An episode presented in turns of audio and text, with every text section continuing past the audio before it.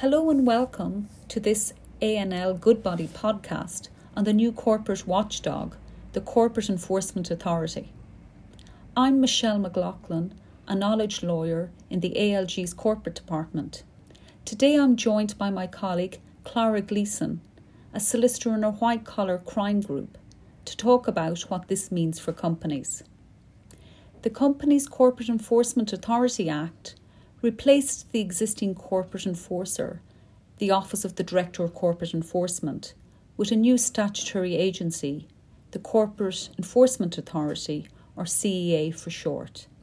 This change has been a fair while coming and there's been a lot of publicity around it. So, Clara, could you tell us what's actually changing? Sure, Michelle. Really, the main change is structural.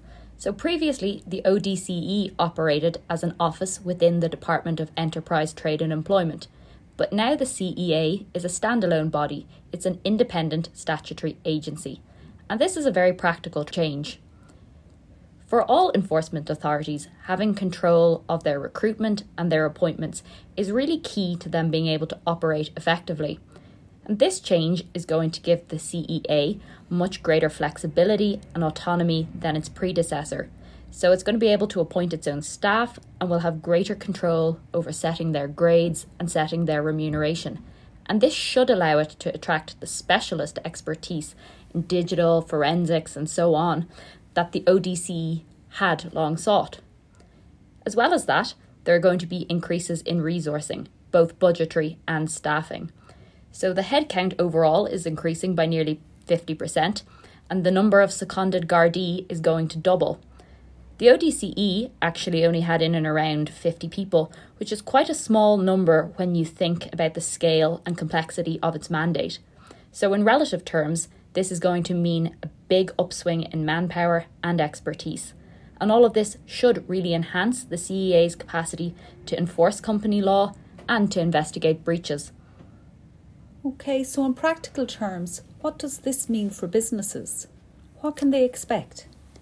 Yeah, it's a good question, Michelle, because I mean, on its face, this is a change to the internal and the organizational makeup of the corporate watchdog. So people might well be wondering, well, why does this matter? I think what companies and directors need to understand is that these structural changes and these resourcing changes, they couldn't but have an impact on enforcement activity. Up until now, resourcing has been something of a limiting factor for the ODCE, and scaling it up means that we are bound to see a greater level of enforcement activity and more aggressive enforcement. Now, that said, I don't think that we can expect to see any sort of radical change overnight.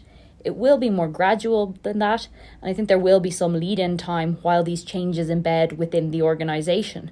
So it's not a case that companies can expect that they will suddenly have the authorities turning up on their doorstep the moment the CEA opens its doors. It's going to be more longer term than that. There's also been some talk about the CEA being a new Irish FBI for white collar crime, as it's been called. Now, I think that maybe goes a little bit too far for a couple of different reasons. Instead, I think maybe the way to look at it is as a case of evolution, not revolution. That's actually what Ian Drennan, who was the former director of corporate enforcement and who now heads up the new CEA, that's how he's described it. So we're not quite in a brave new world or anything like that, nor is there any need for alarm. But companies and directors would certainly be well advised to keep a keen eye on their compliance because it is likely that enforcement activity will certainly go up a gear. Where do you think the CEA's emphasis will be? I think the investigative and enforcement activities will encompass big investigations, small investigations, and really everything in between. Just like the ODCE, I think we can expect that the CEA will have quite a mixed and quite a varied caseload that would capture everything between you know fraudulent trading at one end of the spectrum and then things more benign things like maybe inadvertent errors in accounts at the other. So just because a company is smaller or because a breach isn't at the more egregious end of the spectrum, you shouldn't just assume that you're not going to be in anyone's sights, because the reality is that you could be. Now, saying that, obviously, there is a large public interest element here, so I think we can expect the focus that we've seen in the past from the ODCE on really serious issues and bad actors, I think that's not going to go away either. One trend that we have seen lately that's interesting is the increased use of the disqualification undertaking process with directors.